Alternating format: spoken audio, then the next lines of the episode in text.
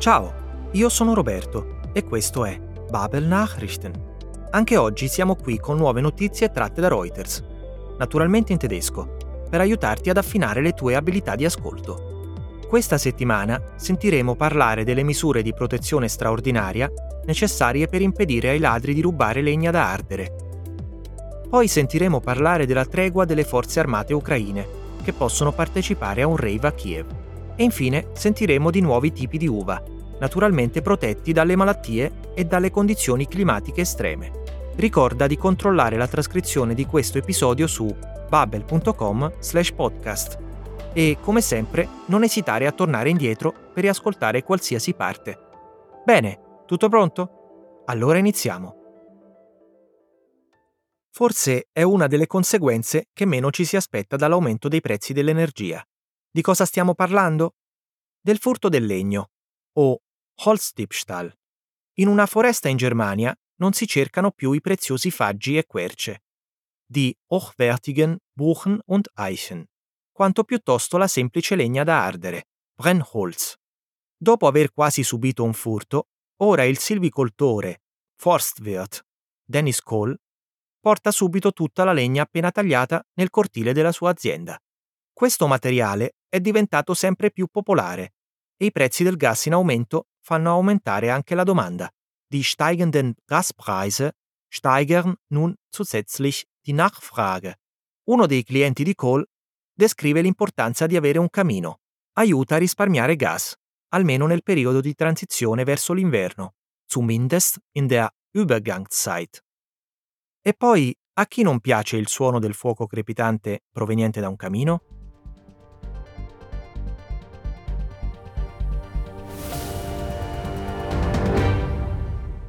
Ein Waldgebiet, gelegen im Naturpark Rheinland. Neben den hochwertigen Buchen und Eichen gibt es auch in diesem Jahr sehr viel Brennholz. Und dieses Brennholz ist zurzeit offenbar besonders beliebt, denn es wird häufig gestohlen. Dennis Koll ist Forstwirt und betreibt einen Brennholzhandel in der vierten Generation. Er wurde fast schon Opfer eines großen Holzdiebstahls. Koll hat Konsequenzen daraus gezogen. Das Holz, sobald das von uns gekauft wurde, muss das sofort bei uns auf den Hof. Schon seit Jahren steigt die Beliebtheit von Brennholz für den privaten Gebrauch.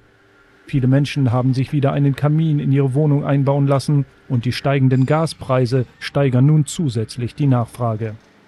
Frank Herbert kommt extra aus Bonn, um sich seine Ladung Brennholz abzuholen. Auch er hat zu Hause eine Gasheizung. Wir heizen mit Gas und wir wollen jetzt nicht unbedingt die teuren Gaspreise bezahlen und deswegen zumindest in der Übergangszeit dann ein bisschen mit Holz dazu heizen. Das ist natürlich auch eine schöne, gemütliche Stimmung, wenn der Kaminofen knistert. Also macht Spaß. Für hochwertige Baumsorten gibt es schon länger technische Hilfsmittel wie GPS-Tracker, die vor Diebstahl schützen können.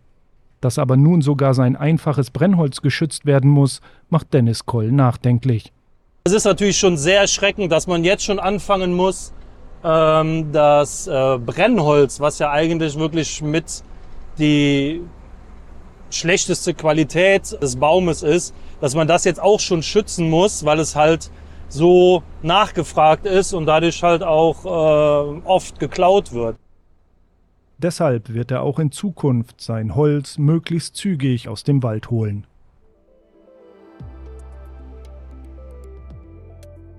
Forse farai fatica a immaginare un rave in tempi di guerra, eppure nella capitale ucraina è una realtà. A Kiev l'opportunità di staccare un po' la spina, etwas abzuschalten, è sicuramente apprezzata. Per questo le persone si ritrovano nel cortile soleggiato di una fabbrica chiusa, einer stillgelegten Fabrik. L'organizzatore Garik Pledov ci racconta che coloro che prestano servizio nelle forze armate, in den Streitkräften, partecipano alle feste nei loro giorni di riposo ed esprimono gratitudine per il fatto che manteniamo questa atmosfera di pace nelle città. Dass wir diese friedliche Stimmung in den Städten aufrecht erhalten. Andiamo a Kiev e ascoltiamo.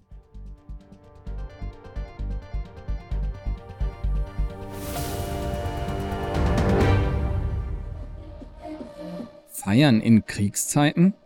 Das ist eigentlich sehr schwer vorstellbar, allerdings in der ukrainischen Hauptstadt Kiew Realität. Am Wochenende wurde zu einem Rave geladen und die Menschen kamen, um zu tanzen und vielleicht auch gerade in Zeiten wie diesen etwas abzuschalten.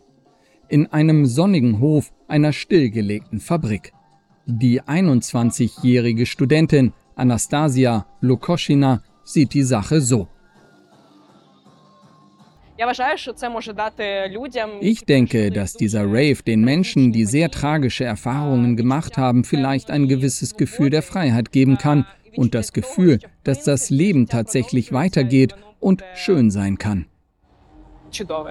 Hinzu kommt, dass das Eintrittsgeld den Kameraden und Kameradinnen an der Front helfen soll. Es wird gespendet. Der 34-jährige Veranstalter Garik Pledov betont, Unsere Verteidiger, also die Menschen, die in den ukrainischen Streitkräften dienen, sind in unserem Line-up und besuchen unsere Partys. Nach unseren Veranstaltungen kommen sie auf uns zu und bedanken sich dafür, dass wir diese friedliche Stimmung in den Städten aufrechterhalten. Sie sagen, dass sie jedes Mal, wenn sie die Möglichkeit haben, von der Front zurückzukehren, zumindest für ein paar Tage feiern gehen und dabei wirklich etwas spüren. In diesen Momenten verstehen sie, wofür sie kämpfen. Vor der russischen Invasion der Ukraine am 24. Februar war die Hauptstadt Kiew ein beliebtes Ziel für Menschen, die cooles Nachtleben suchten. Und das wollen die jungen Kreativen der Stadt mit aller Kraft am Leben erhalten.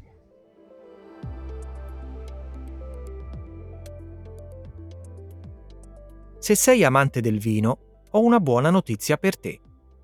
Esistono nuovi tipi di uva che permettono di condurre un'attività economica sostenibile nei vigneti. Il viticoltore Martin Koch è un pioniere nella coltivazione di varietà di uve tolleranti al clima. In der Züchtung klimatoleranter Rebsorten. Koch è convinto che queste siano le uve del futuro. Hanno una difesa naturale, haben eine natürliche Abwehrkraft contro le malattie delle vigne e questo, in termini di pesticidi, significa che devono essere trattate molto meno. Müssen viel weniger gespritzt werden. L'unico lato negativo di queste uve, però, è che non sono ancora molto conosciute.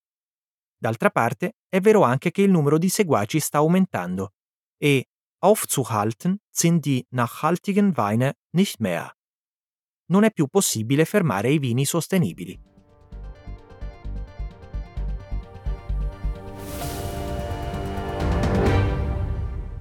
Muscaris heißt eine dieser Sorten, die nachhaltiges Wirtschaften im Weinberg ermöglichen sollen. Winzer Martin Koch aus Rheinhessen ist Pionier auf dem Gebiet der Züchtung klimatoleranter Rebsorten. Der Weinexperte ist überzeugt, diese neuen Sorten gehört die Zukunft. Klimafreundliche Rebsorten halten wir wichtig, weil ich glaube, das ist eine mögliche Antwort äh, auf den Klimawandel. Denn das sind Rebsorten, die haben eine natürliche Abwehrkraft gegen die wichtigsten Rebkrankheiten. Und diese neuen Rebsorten ähm, müssen dadurch viel weniger gespritzt werden. Das heißt, wir schonen das Ökosystem, man hat viel weniger Traktorfahrten, der CO2-Fußabdruck ist geringer und sie trotzen auch diesen Wetterextremen sehr gut. In Rheinhessen brennt die Sonne vom Himmel, der Boden ist staubtrocken. Ideale Bedingungen für die Zukunftsweine von Koch, die bis zu 90 Prozent weniger gespritzt werden müssen. Aber die neuen Sorten müssen sich auch am Markt etablieren. Ja, wir sind einfach von der Qualität, von dem Geschmack, von der Sensorik überzeugt und eben von der Tatsache, dass man ja so äh, auf natürliche Weise die Rebe sich selber schützt. Der einzige Nachteil, den diese Sorten haben, ist, sie sind noch nicht bekannt. Die Zahl der Anhänger wächst. Aufzuhalten sind die nachhaltigen Weine jetzt wohl nicht mehr. Bene, siamo giunti al termine dell'episodio di oggi. Grazie per averci ascoltato. Se hai perso qualche parte, torna pure indietro o controlla la trascrizione su babel.com/podcast. Ti aspetto la prossima settimana per un nuovo episodio di Babel Nachrichten. A presto!